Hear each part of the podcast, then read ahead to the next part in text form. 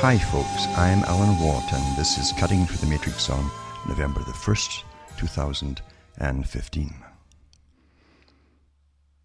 This is part two of an episode I did last week where I talked about totalitarianism being the opiate of the intelligentsia.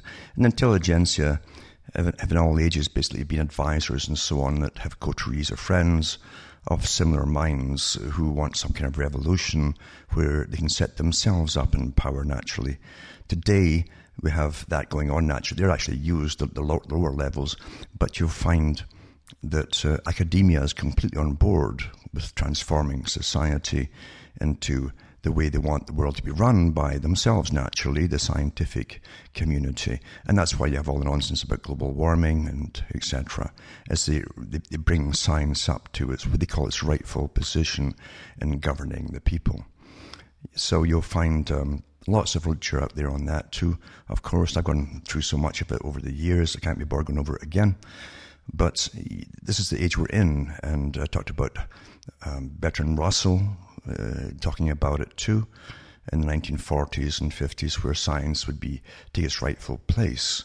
And if there was going to be a, a, tyranny, he said, I would rather it be a scientific tyranny. He also said a scientific tyranny would be utterly ruthless. It would demolish all the old norms and bring in the new, uh, completely way of living, actually, a new way of life for every single person and for this global system. What a, you understand what power is, remember. Most folk can't understand what power is because in their own lives, they're pretty limited in power. You have so many agencies above you with more power than you, uh, and you're, you're all uh, subservient to them, basically. They have authority by law over you. And uh, we obey in many, many ways. We can be coerced into obeying by fear and the threat of reprisal upon you. And you can also have uh, economic control. It's a big one, economic control. That's what they used to, in Britain and countries like that across Europe, to have less children after World War II, for instance. Uh, they made it almost impossible for a lot of families, the working class families too, to have to really basically maintain themselves with the, actual numbers of reproduction. So they fell behind, and that was all intentional as well. There's always a, a bigger power and, and a bigger agenda in this geopolitical goal of uh, the, the, real quiet tyrants behind the scenes. They're not so quiet amongst themselves, but you will see seldom, if ever, anything really published upon them. They have lots of front groups and uh, they get what they want by simply, and get away with it by simply not appearing so much in the newspapers.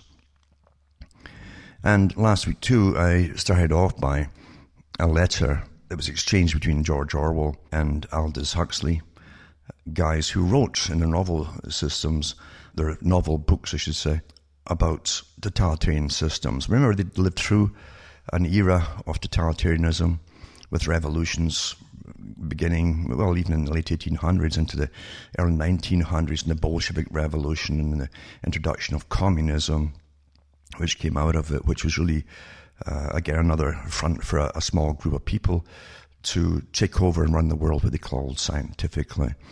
And uh, they were utterly ruthless indeed in the Soviet Union.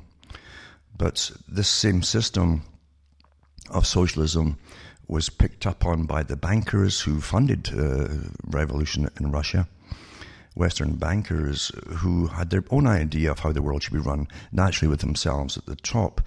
The really big private banking families that ran international uh, systems of uh, debt and, and uh, credit and all the rest of it to nations. And out of that, you had the Royal Institute of International Affairs that came out of the, the Lord Milner Group in Britain with their view of global domination, uh, with uh, the wealthy folk running the whole world, the, the, presently wealthy folk at that time running the whole the whole planet, the proper people, I might say, and everyone obeying and doing what they were told to do. So that's still the goal, of course, of power. Power never changes. The lust for power has many fronts, many faces, but it's always the same thing in the end. But we're really on our way to it, been on our way to it for an awful long time, and the creation of nations and, and amalgamating them into it's like business consolidations, uh, bringing the, the countries into blocks. We forget about the Soviet bloc, they called it. Now you have the European bloc of traders in the European Union and the, the North American bloc as well that's going into the whole of the Americas bloc up, which was always intended to do. And a, a borderless um, system of the free flow.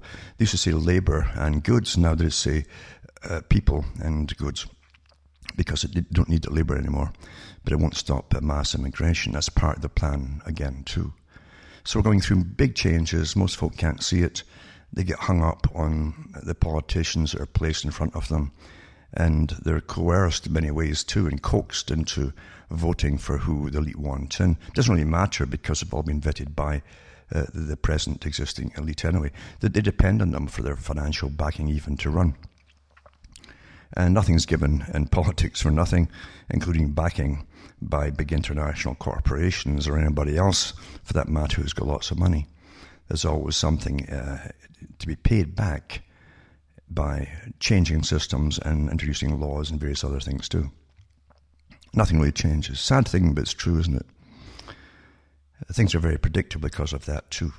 But uh, getting back to Huxley, I've just mentioned this little bit again of Huxley's, uh, who read George Orwell's 1984, and he'd already put his own book out in the 1930s, Aldous Huxley, of Brave New Worlds, where he he didn't he, who who really was writing about the final outcome, a transition beyond uh, the overt aggressive force that was going to be used to get people into this brave new world where George Orwell was really going through, again, right after World War II, the big movements who wanted totalitarianism and they'd use war to get there, basically.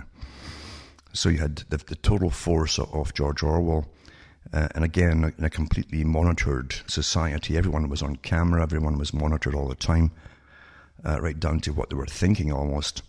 And um, he didn't go beyond that into the scientifically controlled system so much although science was used for indoctrination purposes in the totalitarian state in both the books.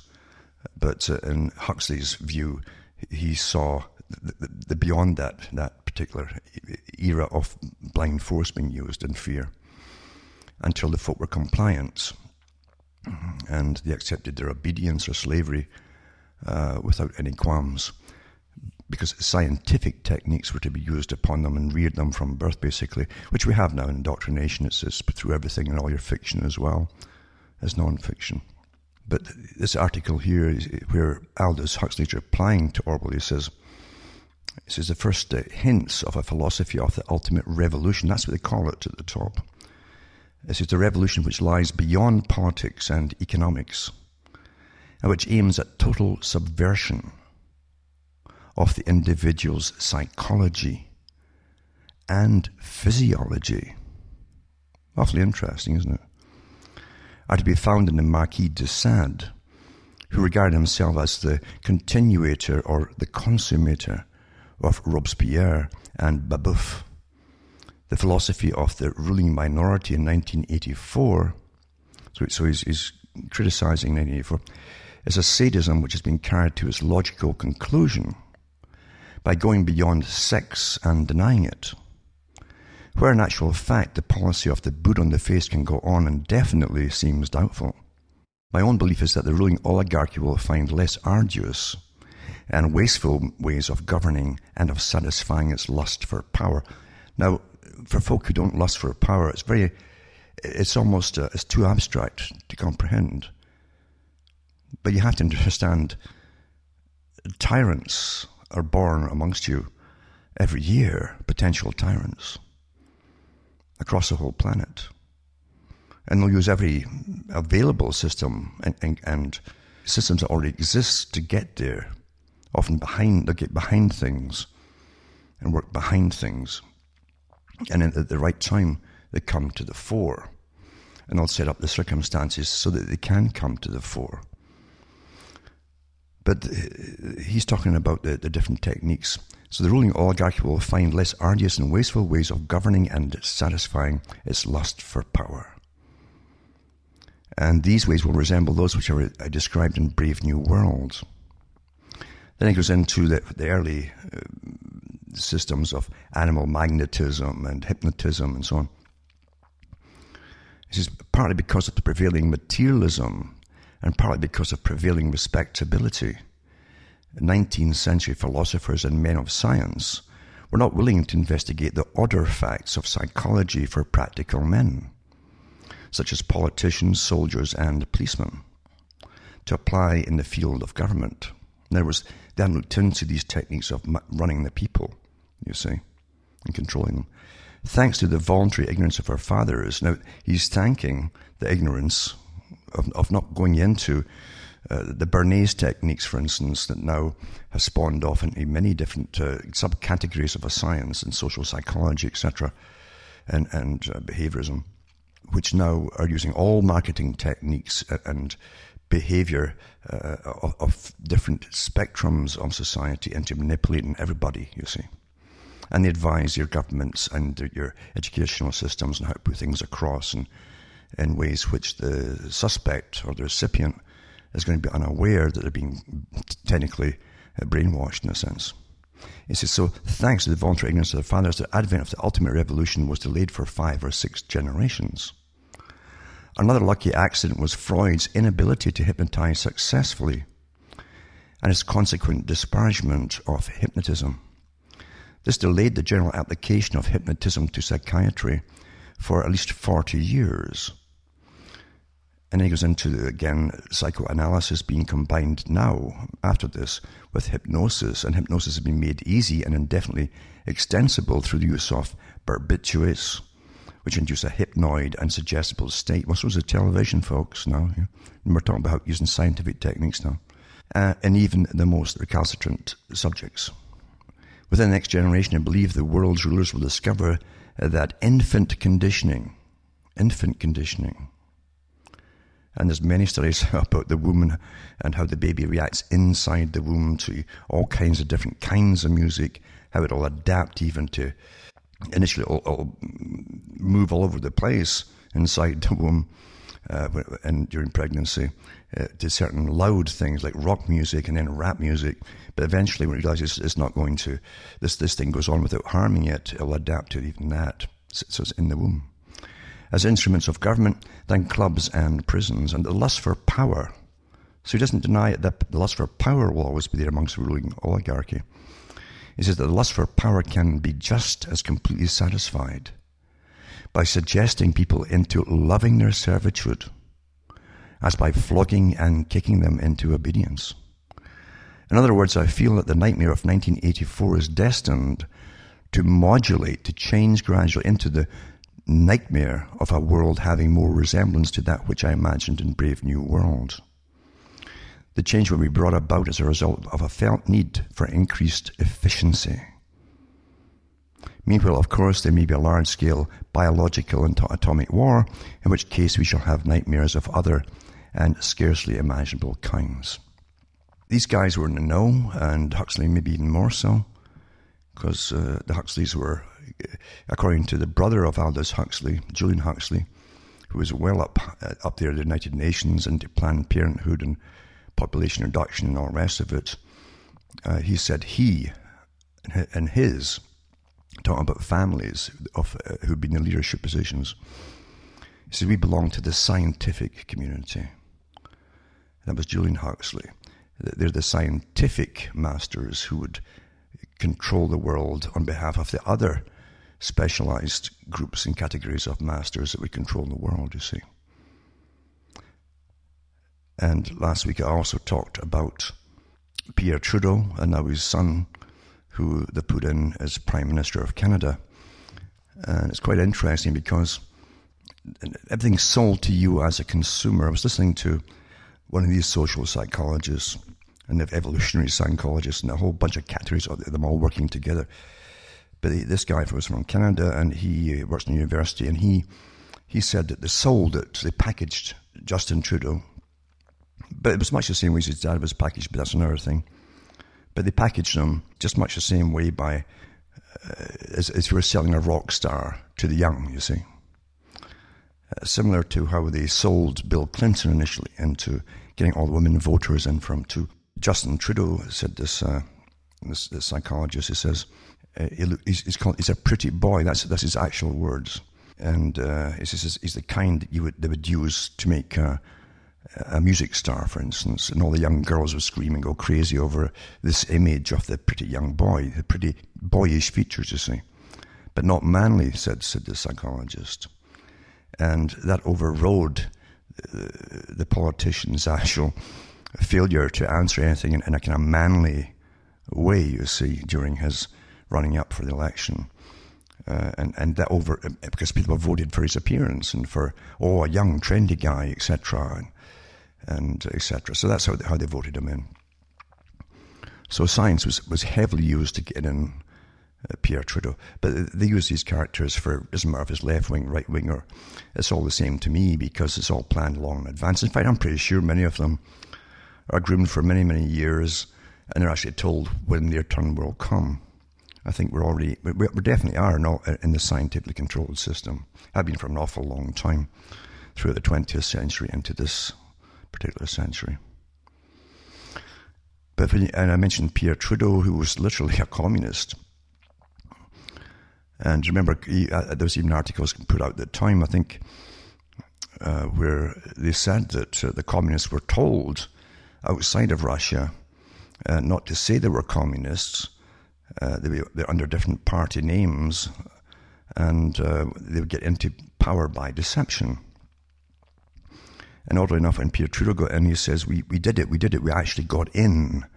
But he was talking to the, the fellow travellers uh, that they actually got him in uh, way back years ago. And he drastically changed Canada too with his policies. So now you have the son of Pierre Trudeau, who again rode the coattails, according to that psychologist, of his daddy. And if it had been another 30 years, nobody would remember his daddy anyway, so they wouldn't vote for him. So you ride the coattails of your daddy, who was also sold as a kind of superstar type. That had him with a broad uh, brimmed hat half the time, uh, ridiculously broad, and uh, a kind of uh, almost a, a Sherlock Holmes type black coat on, and he'd whirl for the cameras and pirouette and things like that. He was meant to be trendy and, and with it and hip, as I said back then. So now they've given him the pretty boy image uh, to get uh, P- uh, Pierre's son in. And you have to remember that whoever they put in really, generally, not always, but generally, uh, they're simply told what to do by their advisors and so on. Pierre Trudeau was far sharper intellectually and a great debater, uh, spontaneously so in Parliament, uh, than I think Justin Trudeau could ever really be. But that doesn't matter. The, the, the, they've got in the guy who's going to push the next phase of globalism for Canada and for sustainability and for the carbon idea of global warming, etc., and all the taxes for the big corporations that are going to benefit from uh, swapping all these carbon credits, etc., and changing the way that we live again scientifically. The guys behind them. Last week, I also touched on an article, a good article too, of which is kind of similar to my, what I'm heading at here, and it was um, by Peter Foster, Justin Trudeau and the China derangement syndrome, and that's where Justin, when he was over in China, actually said that he, he praised the, the dictatorship because he gets so much done. He, goes through this policy of pretending to pacify and appease the people, you see. You simply got it done.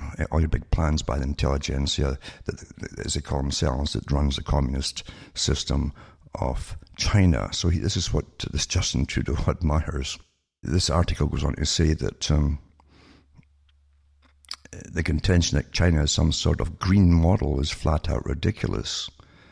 Says this week's in its 2013 IEA World Economic Outlook confirmed that the smog bound Middle Kingdom is destined to be the world's largest and fastest growing user of fossil fuels. Already is.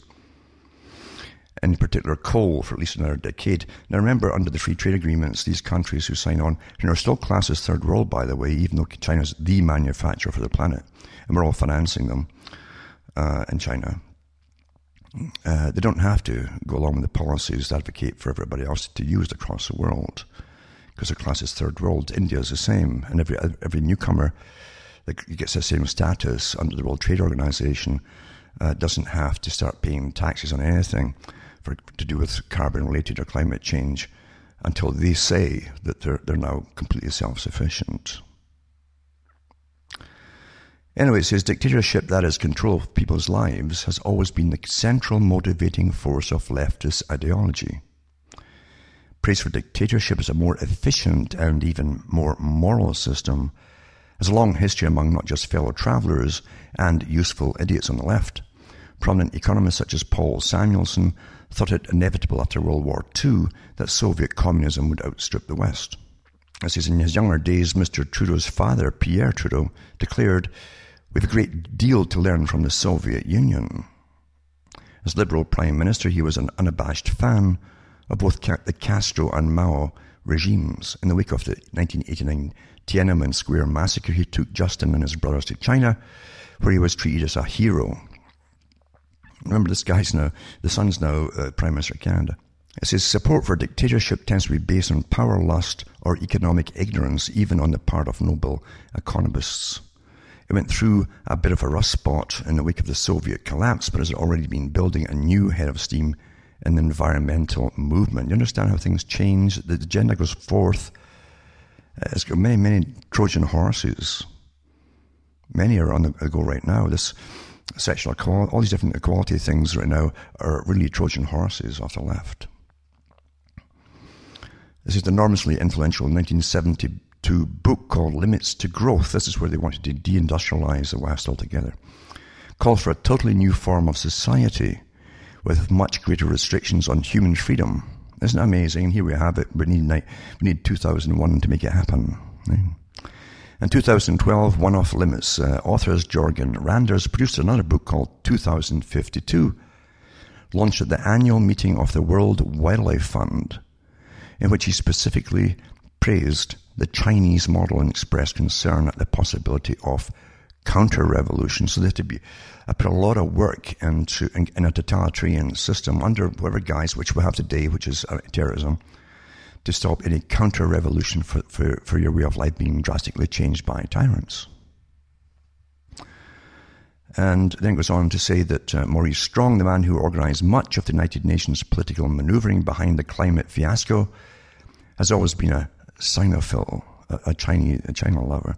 Following his implication in the Iraq oil for food scandal, Mr. Strong moved to Beijing. It's true enough that all these guys are really tyrants as they go up there and pretend to be so moral and they have the right to guide all of you because they're so moral, you see. And they're all they're always involved in awful scandals. But being tyrants, then actually they uh, they're entitled to that. This is not just the ardent eco left that sees China as a model. In 2006, Peter Tertzakian, a prominent Calgary-based econ- energy economist, wrote a book with a hysteria entitled, uh, inducing title called "A Thousand Barrels a Second." It, he claimed that China was lucky because it had a golden opportunity to engineer a society that does not fully experience the level of oil addiction that we've known in the West.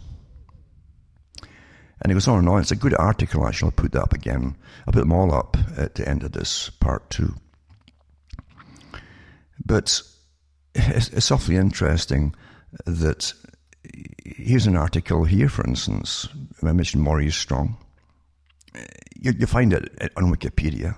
He was actually picked up by Rockefeller and pushed and trained into the position. He is this global leader of the environmentalist system. He brought us uh, uh, many of the, the, the ongoing um, meetings we still have today with biodiversity and the rights of the animals and the trees and everything else, but none for the humans, etc., etc.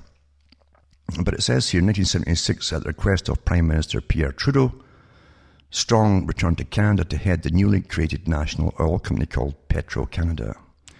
He then became chairman of the Canada Development Investment Corporation, the holding company for some of Canada's principal government owned corporations. But later on, actually, he was brought back to, to privatize our electrical system in Ontario, for instance. Everyone he's been involved in has been, has been big, big scandals, you know. Also, it says on December 31st, 1986, American Water Development Incorporated, a corporation controlled by Maurice Strong and his associates, William Ruckelshaus, Richard Lamm, Samuel Belzberg, and Alexander Crutchfield Jr., uh, filed an application with the District Court for Water Division 3 in Alamosa, Colorado, for the right to pump underground water from lands of the Louis Maria Grande. Number four, and another lands in Saguache County, Colorado, in Colorado's San Luis Valley, and sell it to water districts in the, in the Front Range urban corridor of Colorado. It isn't all things to do with what you need to, to live, you understand? That's what I'm talking about. Remember, too, that uh, Pierre Trudeau, the dad, uh, one of his best pals was Harold Laski, who was an outright communist, basically, who taught Marxism in universities uh, in Britain and so on. I'll put that up tonight too. And then I'd just like to touch on this article to do with the inner circle they expect to be picked, as probably already picked by the masters of the world, around Justin Trudeau. And who are they for these liberal lefties, you know? And you've got to remember back to talks I've given at cuttingthroughthematrix.com over many, many years of the history of the group that, that set out to basically take over the world's supply of everything, everything that folk needed to live on, but also the complete wealth of the nations across the world and bring in a common political system with a cent, ultimately a central government. And that was again the Lord Alfred Milner Group based in London that became the Royal Institute for International Affairs, Council on Foreign Relations. Group, members also came out as the Trilateral Commission, the big players that manage all of these things. And even their historian for the CFR branch in the US put out in his own book uh, that this group's been running the world since at least the late eight, or even the mid 1800s. This article says every few weeks uh, through much of 2014, Liberal leader Justin Trudeau met on Parliament Hill with an eclectic group of business executives, university professors, and think tank policy wonks, as they call them, along with a few of his own members of parliament. This article talks about the Liberals not getting round to formally announcing the roster of Trudeau's Economic Council of Advisers until almost the end of 2014, about eight months after its first meeting. Far from trying to attract maximum attention to it, they seem to want to leave the council largely unnoticed. And that's more important because advisers behind presidents and prime ministers are generally the most important people since uh, they help to, they really run the show, you know. The prime ministers and presidents are sold like packages to the general public. Uh, you're a consumer and they package up for you, the consumer. That's the whole image maker making phenomenon that uh, has been on the go for a long time. Is what was important for us, for this group to have, was met, meet a few times, was to have done substantive work before we started talking too much about it said Toronto MP Chrystia Freeland, who co-chairs a council with Nova Scotia MP Scott Brison. We wanted this not to be about press releases. The suspicion in Ottawa whenever a politician assembles a blue chip panel is that deep thinkers are window dressing, while the real decisions will be made by the usual partisan operatives. Assessing the influence of Trudeau's group will have to wait until the Liberals' 2015 election platform is unveiled. Well, that's been, hasn't been even done yet. Still, members of the council say they sense real potential. Discussions are very in-depth and tend to get into the weeds a great deal. It's not just blue skying from 40,000 feet, says council member Mike Moffatt, professor at Western University Ivey Business School. And they go on about Moffatt himself, uh, amongst academic specialists. Again, again, academia, the intelligentsia are on board, certain ones, you see. And it says, too, given Trudeau's emphasis on middle class income stagnation, it's no surprise he's turning to professors such as Corak and Milligan, uh, who's another Maclean's writer and contributor for ideas. He mentions George Gosbee, the chief executive of Calgary based AltaCorp Capital Inc., who previously served on the, the uh, Economic Advisory Council of Jim Flaherty. Harper's finance minister from 2006 until shortly before his death last spring. It brings to the table an Albertan business perspective not often associated with the federal liberals. And then they're going to Frank McKenna and other names that the public may have heard before. Although they tend to, it's not really in the packaging, as I say, they don't package the advisors. Uh, they're behind the scenes. It's more important to keep them quiet. Now, this article talks about uh, Trudeau's predecessor, Stephen Harper, and he said the media says it was a climate change skeptic, but the new prime minister brings a different attitude. Remember that science is to control us all, and this whole scientific kerfuffle, uh, with all the different scientists on board with it, uh, because they're going to raise their own status into a more important status than they already have. Before, used to, folk used to pretty well ignore the climate. It was either raining or it was dry or it was sunny. But uh, not anymore now. It's very, very important, you see, uh, to, to, to, bring us all to our knees so they can control us all. Anyway, it says for years, climate change activists have criticised Canadian government as a global warming laggard. And the Prime Minister Stephen Harper, who has been in power since 2006, has never taken climate change seriously. And lots of folk haven't taken it seriously because they know it's bogus. Anyway, it says when Canada failed to meet the carbon cuts set in the Kyoto Protocol, a treaty Canada signed and ratified under a previous government, Harper simply withdrew his country, quite rightly too. But a surprise election of Justin Trudeau yesterday promises to change that perception. The Liberal Party leader emphasised the very real danger of climate change and pledged his support for what he called a pan Canadian approach to the issue.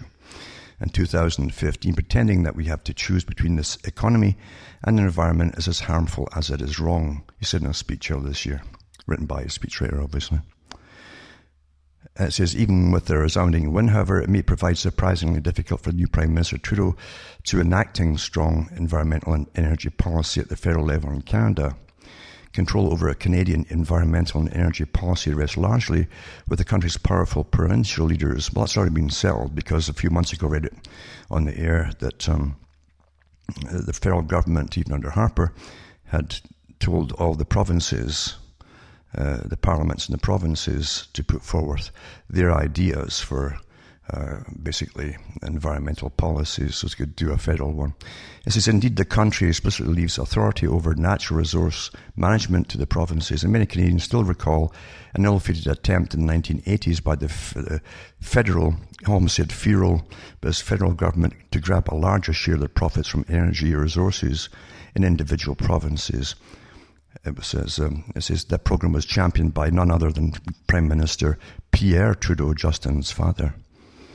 Provinces have enormous authority in so many areas that there are huge regional differences on the issue, said Barry Rabe, professor public, of public policy at the University of Michigan. Canadians have struggled mightily to put together a federal policy that addresses emissions. For these reasons, Trudeau appears keen on implementing a carbon pricing scheme that would set targets for emission reduction at the, fe- the federal level and allow for provinces to design programs independently to meet those goals. Now, who would be the principal advisors to Trudeau? It says here Gerald Butts, a principal advisor. Gerald Butts has been friends with Trudeau since their McGill University days and is said to be so close to him that he had a hand in writing the eulogy Trudeau famously delivered at the funeral of his father, former Prime Minister Pierre Trudeau. And now, it actually says here uh, that uh, Butts was Principal Secretary to Ontario Premier Dalton McGuinty and is the former President and CEO of the World Wildlife Fund Canada, Prince Philip's organization. The guy that wrote the book, remember Prince Philip? That if he could come back as another life form, he come back as a virus and kill off a good chunk of humanity. So that's the principle. Now, these advisors are more important than the guy in front, believe you me, because they're the real, uh, you know, radical totalitarian types that don't care about. So they actually have the, the, communist system when they tell you at the top they jump, you jump or else, you know, and everyone then knows what or else means for sure. And then Katie Telford, National Election Campaign co-chair, and um, a few other ones too I'll put up. Uh, uh amongst them too are Stephen Bronfman, chief fundraiser. Uh, the scion of the Bronfman Seagram's liquor family. That's the guys who started the whole uh, incredible story. Actually, it's a good story, a good book to read. Is Peter Newman's book on the Bronfman family and how they set up and ran the illicit liquor trade during the roaring 20s and 30s and so on. And uh, incredible, incredible uh, life these guys have had. This is set up way in advance.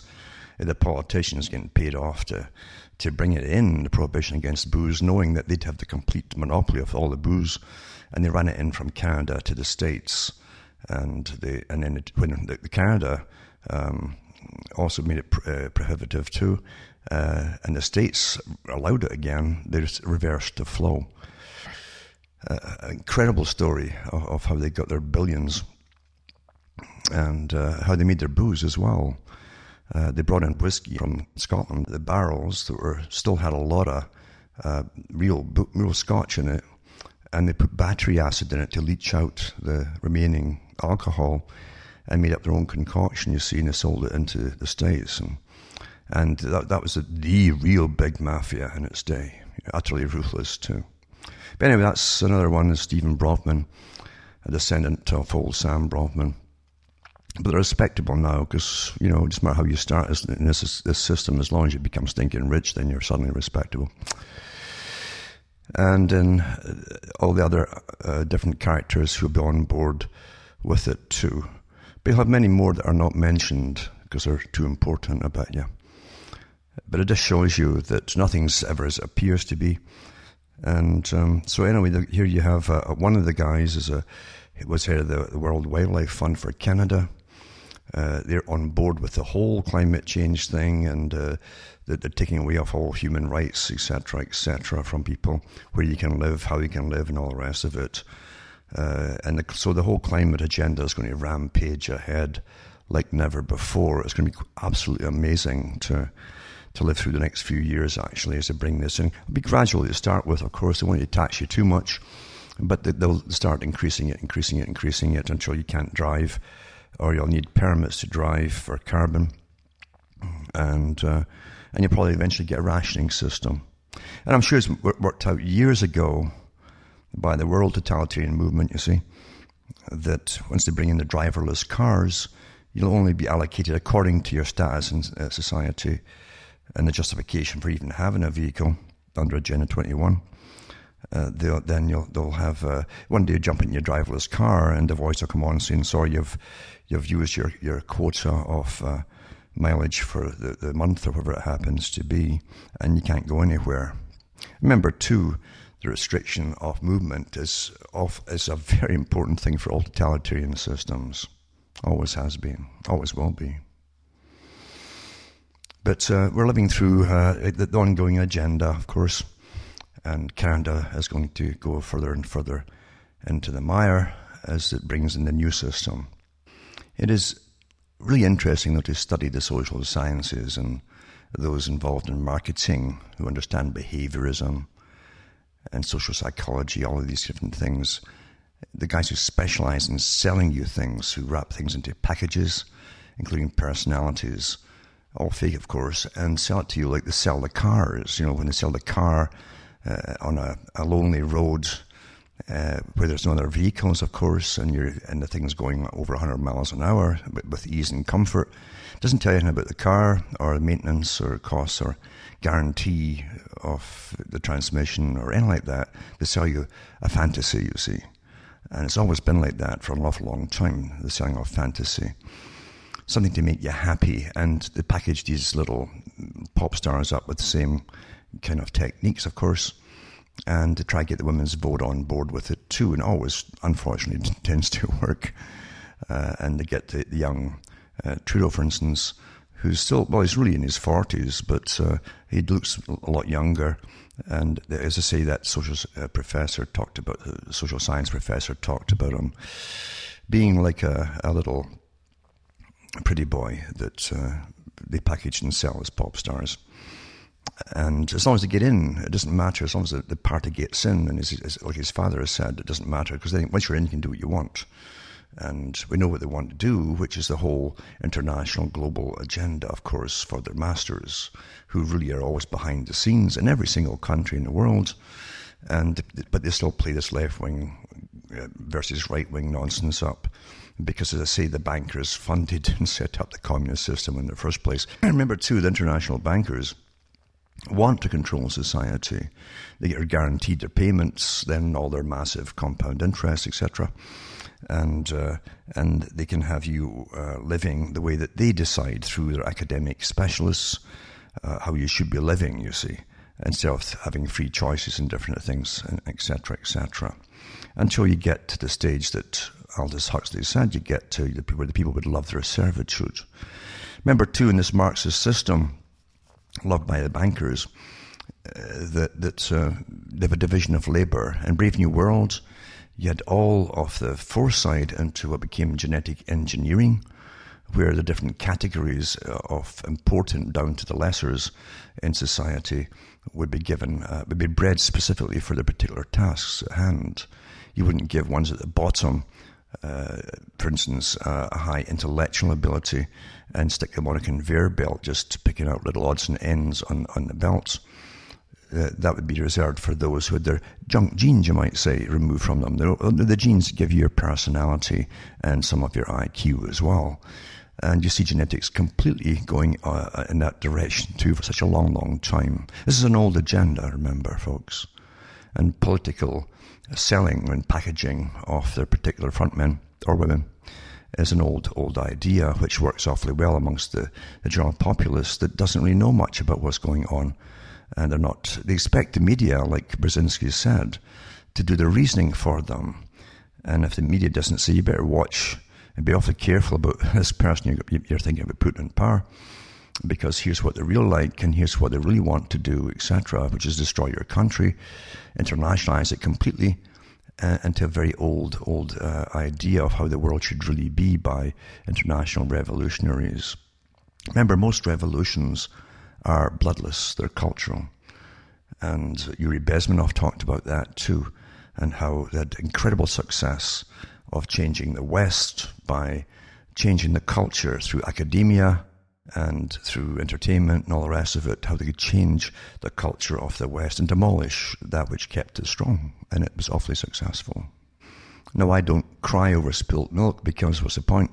What's past is past. And uh, I don't become some kind of cheerleader either for the general population because you can't tell people what to think or how or how they should view things. It's up to them. And if they choose to be ignorant of things, willfully ignorant, uh, there's nothing you can do about that. And the conditioning everyone's had today is so incredibly successful, awfully successful, through scientific programming, as, as uh, Lord Bertrand Russell said. The scientific techniques that are used through school, even preschool, and through all children's fiction too, is meant to socialize them into political correctness, what really is nice and what's bad regarding topics and so on, thoughts that you might have, so that you self censor yourself, you police yourself, you police your own mind throughout your entire life to be a, a good person. It's awfully, awfully interesting. The social psychologists too have terms for it, you know, where you hear the people getting up in front of the populace today, uh, even in local events and things like that, and they call it virtue signaling. And virtue, of course, is the right way to think and the right morals to have and ideas to have. All ones which have been okayed and stamped with the quality of seal of approval by the masters of the world, you see, in your culture. And I call it also social preening. That's how I call it. Uh, it's a, a, form of um, not just signaling, but preening in, in, public, where they come out with all the, even in, in local events, they come out with all the right things they believe in sexual equality of all kinds of, of types of sexuality, etc. They believe in the climate change. We're going to do a lot about it. That they tell you up front, oh, I'm, I'm, so good. Uh, everything is politically correct. I believe in, and I'm saying right now to show you how good I am with virtue and the social, uh, the virtue signal and the virtue preen in front of the audience. You see, that's a done deal today. You see it all over the place. That's their credentials for getting up in front of you. And it's, it's well, it's like a, a tape recorder that's been downloaded into everybody's brain uh, by the masters of science, of course, of the mind and cultural, cultural training has all been done. And so you have displays of this virtue preening. you might say. How good am I? I you, you, must see how, how good I, I, am. And with all the right things to save the world and and save the polar bears, and, and of course they're, they're all going to drown when there's no North Pole nonsense, etc. All that stuff, and they say it with a deadpan face. And that's scary, folks, because when the same group are told by their masters through non-fiction and fiction and, and, and incessantly that this particular group is bad, uh, they will become the ruthless commissar types who will turn and execute people down the road. That's how it works for ridiculous things, for even having opinions. And I really mean that too. That's the scary thing about humanity.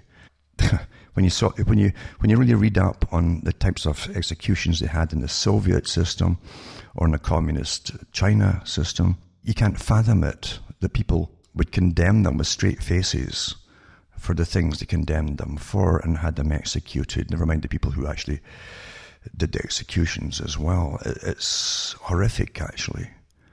And it's always been of interest to me as to how they can play up the Nazi atrocities and we have over 80 odd million people slaughtered during the whole Soviet era. Uh, it, it, there's an absolute silence on it. Silence.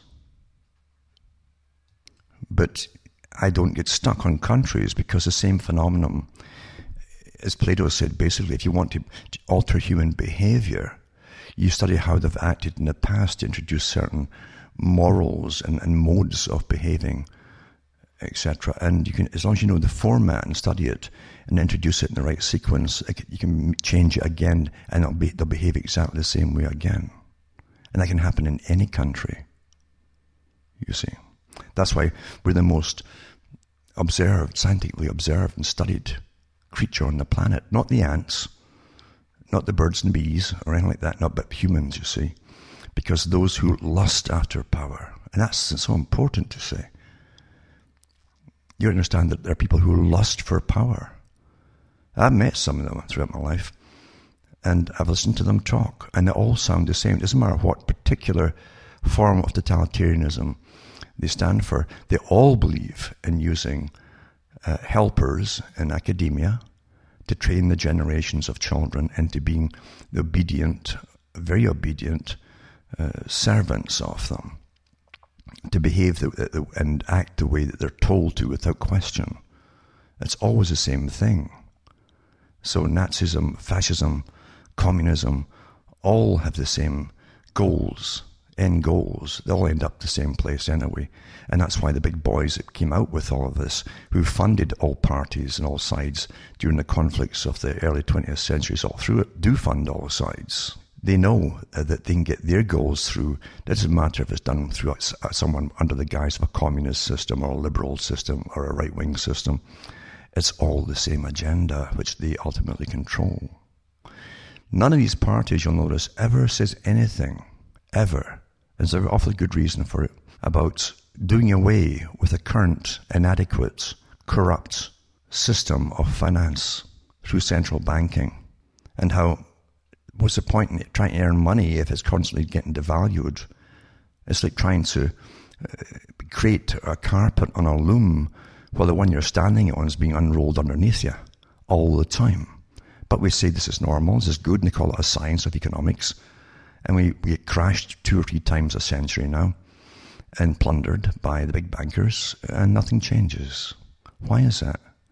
Why are they all, all these parties on board with the same system they won't change? It's because there's only one agenda with one bunch of global masters who rolled it out under Cecil Rhodes and then the Alfred Milner Group in Britain, the Royal Institute of International Affairs, CFR, Trilateral Group, all the same bunch who brought in the World Bank, the League of Nations, then the United Nations, the International Monetary Fund, the World Trade Organization, all of these private associations that now rule our lives, and we don't vote for a single one of them.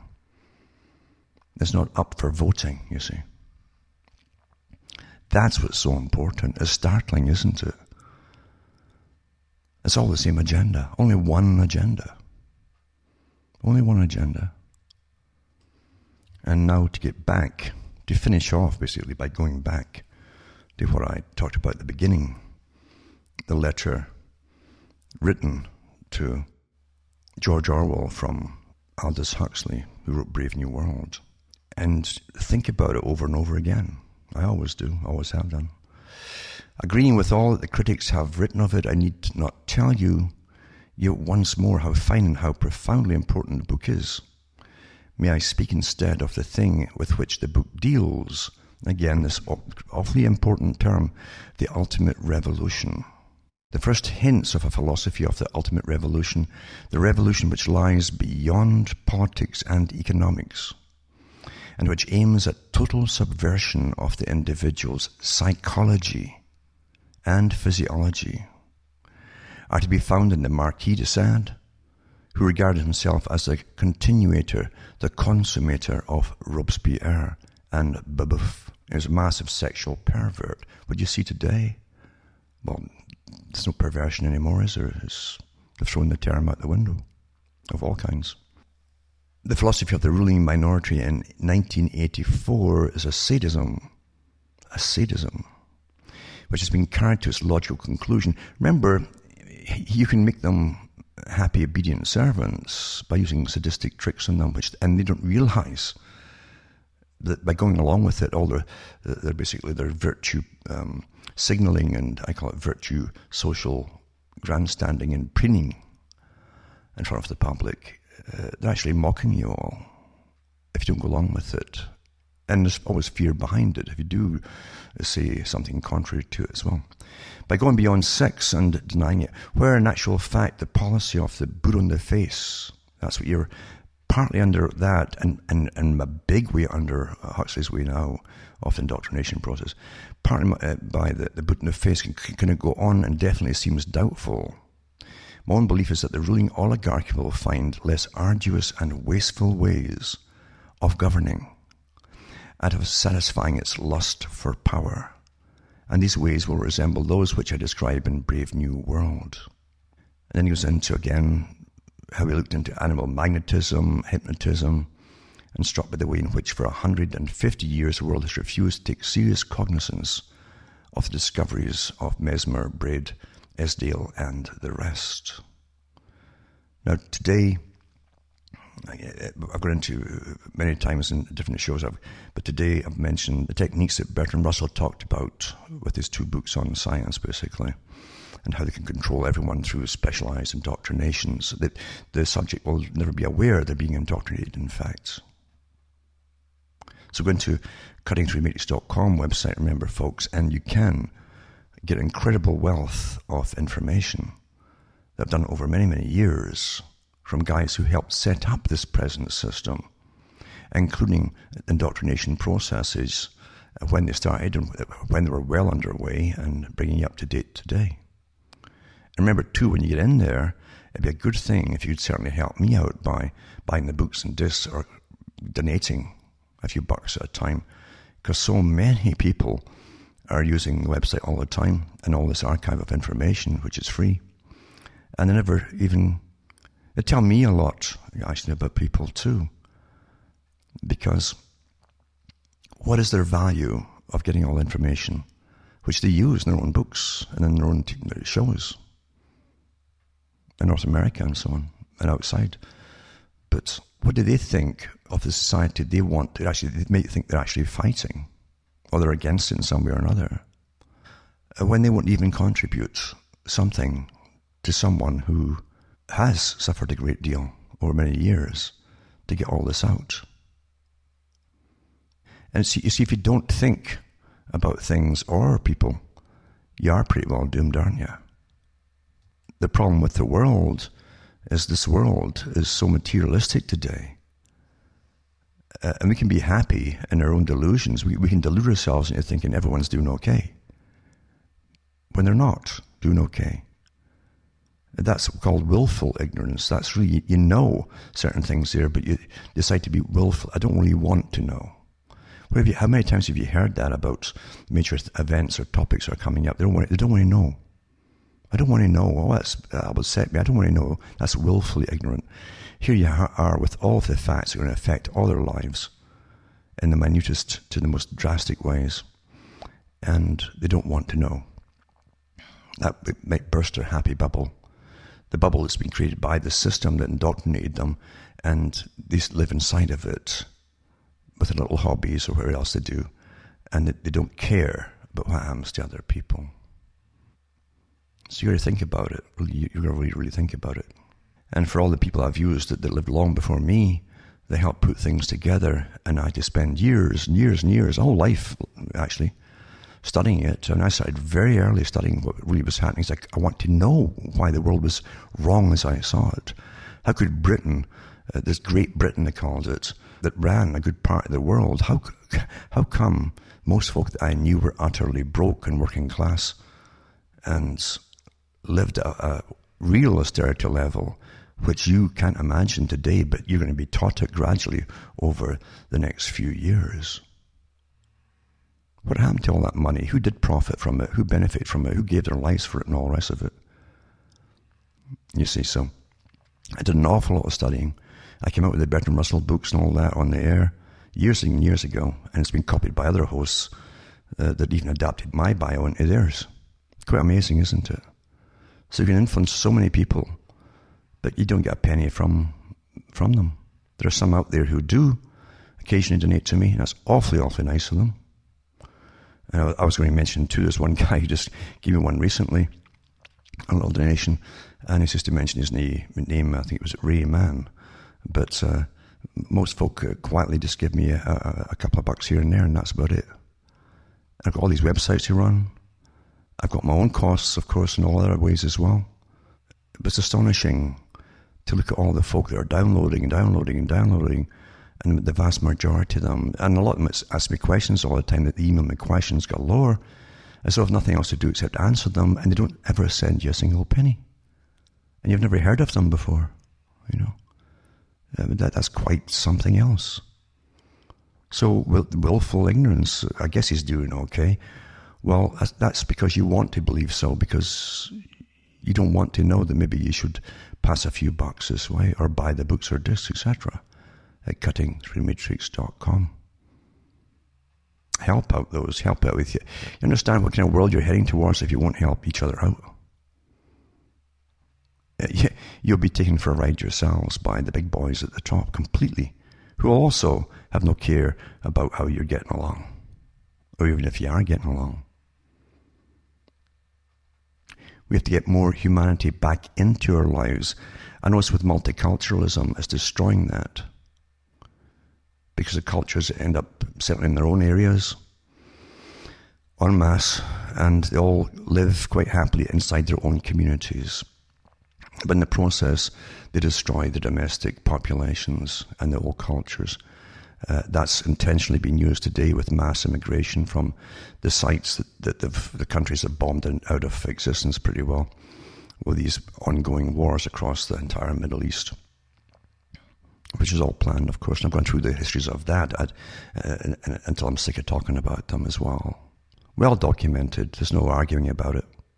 But uh, everything is used, including the immigration, to destroy something else and bring in something new but in the process, it destroys our humanity of uh, indigenous uh, civilizations and populations to each other. You can't survive when you destroy that. Because what happens when you're in trouble? Who's going to help you? But anyway, I hope I've given you something these last two talks on. I just picked Pierre, uh, Pierre Trudeau's son because that's how I got in. They packaged him as the, the new star in the block and sold it to the populace because we are the consumers and they package up things for us to consume, including people.